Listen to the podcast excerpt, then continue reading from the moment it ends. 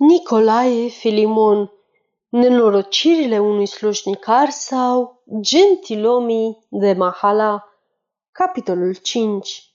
Trădarea Aceasta este o înregistrare Cărțiaude.eu Pe când maghiarul ieșea din camera amantei sale, cu capul plin de idei aurifere, sărmanul rămătorian se oprise dinaintea cafenelei din pasaj, ca să-și puie părul la o rânduială.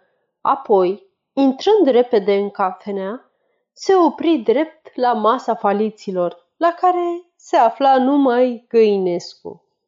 Zgomotul pașilor lui Rămătorian deșteptă pe Găinescu din visările sale cele melancolice. El întinse mâna amicului său, dar pe când voia să-l salute, Privirile sale căzură pe capela și paltonul amicului său, le examină puțin, apoi, într-un râs sardonic, îi zise Dar bine și jumătoriene, ce ți s-a întâmplat? Pălăria ta? Parcă ai ținut ouă întrânsa, iar paltonul seamănă ca și cum ai fi măturat podul cu dânsul. Rămătorian luă pălăria din cap ca să o privească și lăsă să se vadă frezura sa în neorânduială și șuvițe de păr căzând pe umerii lui.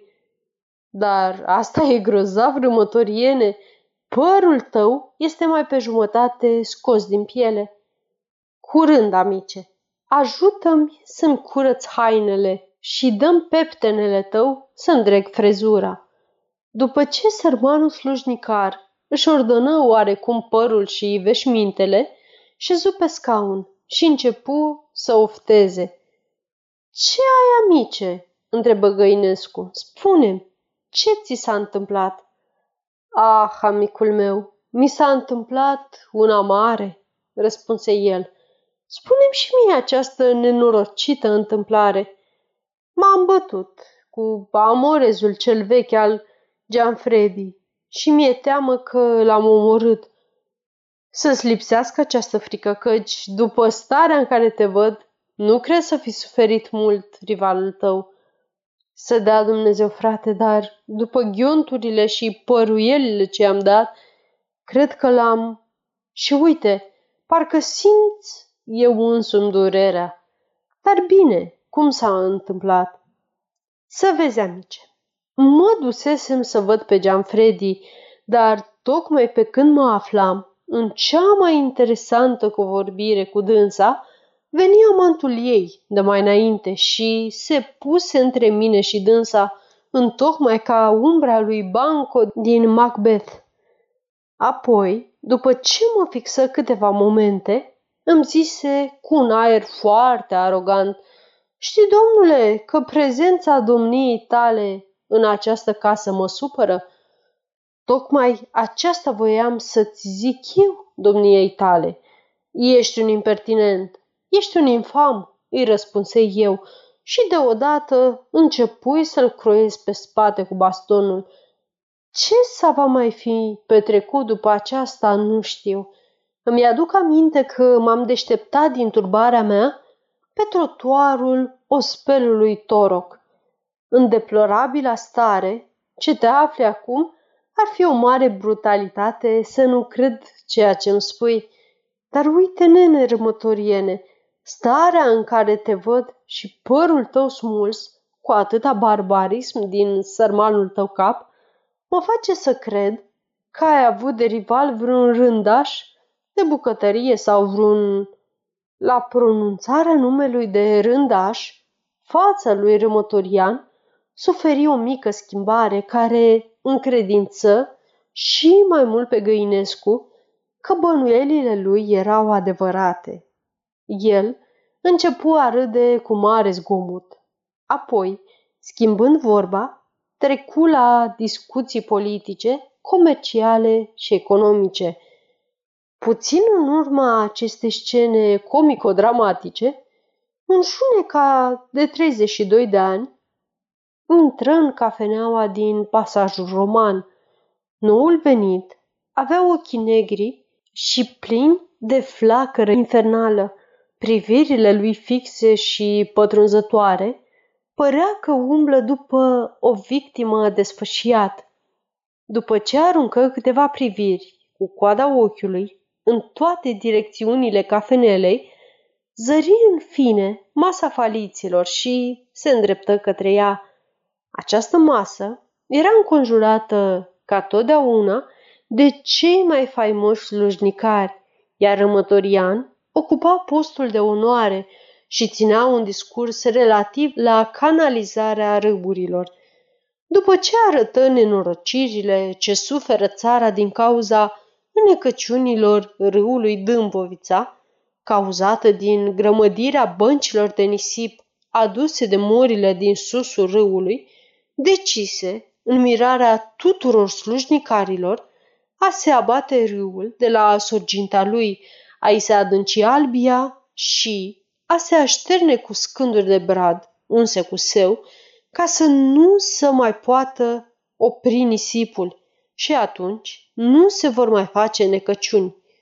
Nu apucase să termine discursul celebrul rămătorian și adunarea începu a-l aplauda și a murmura în contra guvernului că nu l-a orânduit membru la comisia dunăreană.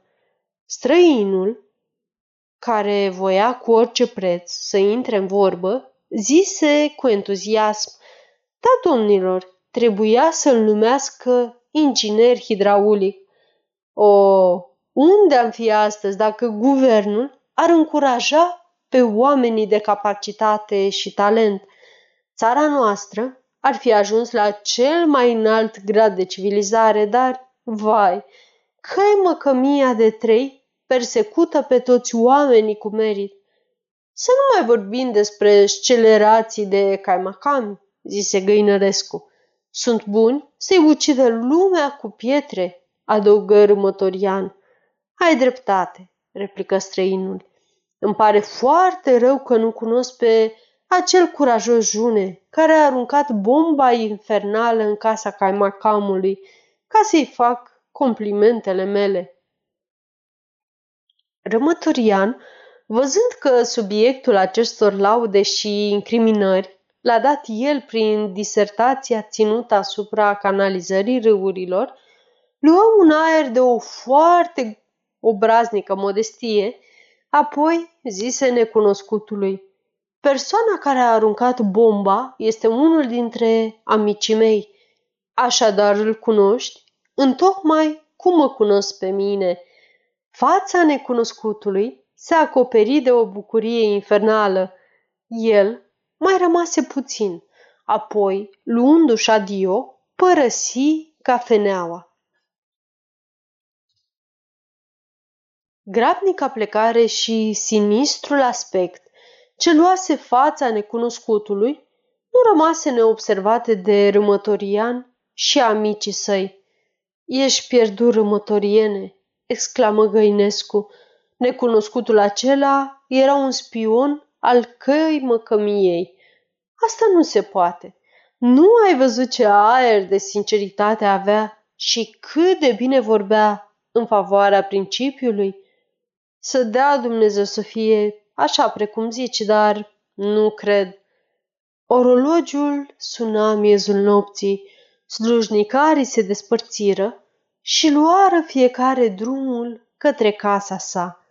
Rămătorian rămase mai în urmă decât ceilalți companionei săi, dar când ieși din cafenea și voi să se îndrepte către locuința sa, se deșteptă în fața unui ofițer de poliție acompaniat de doi jandarmi.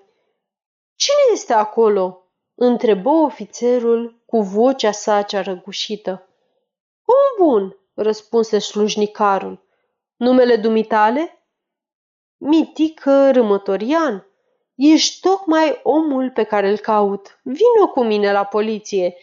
George, zise ofițerul către unul din jandari, adu curând o birjă, iar tu Ioniță, adresându-se către celălalt, păzește pe domnișorul acesta să nu fugă și dacă se va împotrivi, moaie spinările cu teaca sabiei. Birja veni într-o clipă. Ofițerul și prizonierul intrară în lăuntru, iar jandarmii încălecară pe cal și se îndreptară către onorabila poliție, făcând escortă lui Rămătorian, care de astă dată se plimba pe contul guvernului.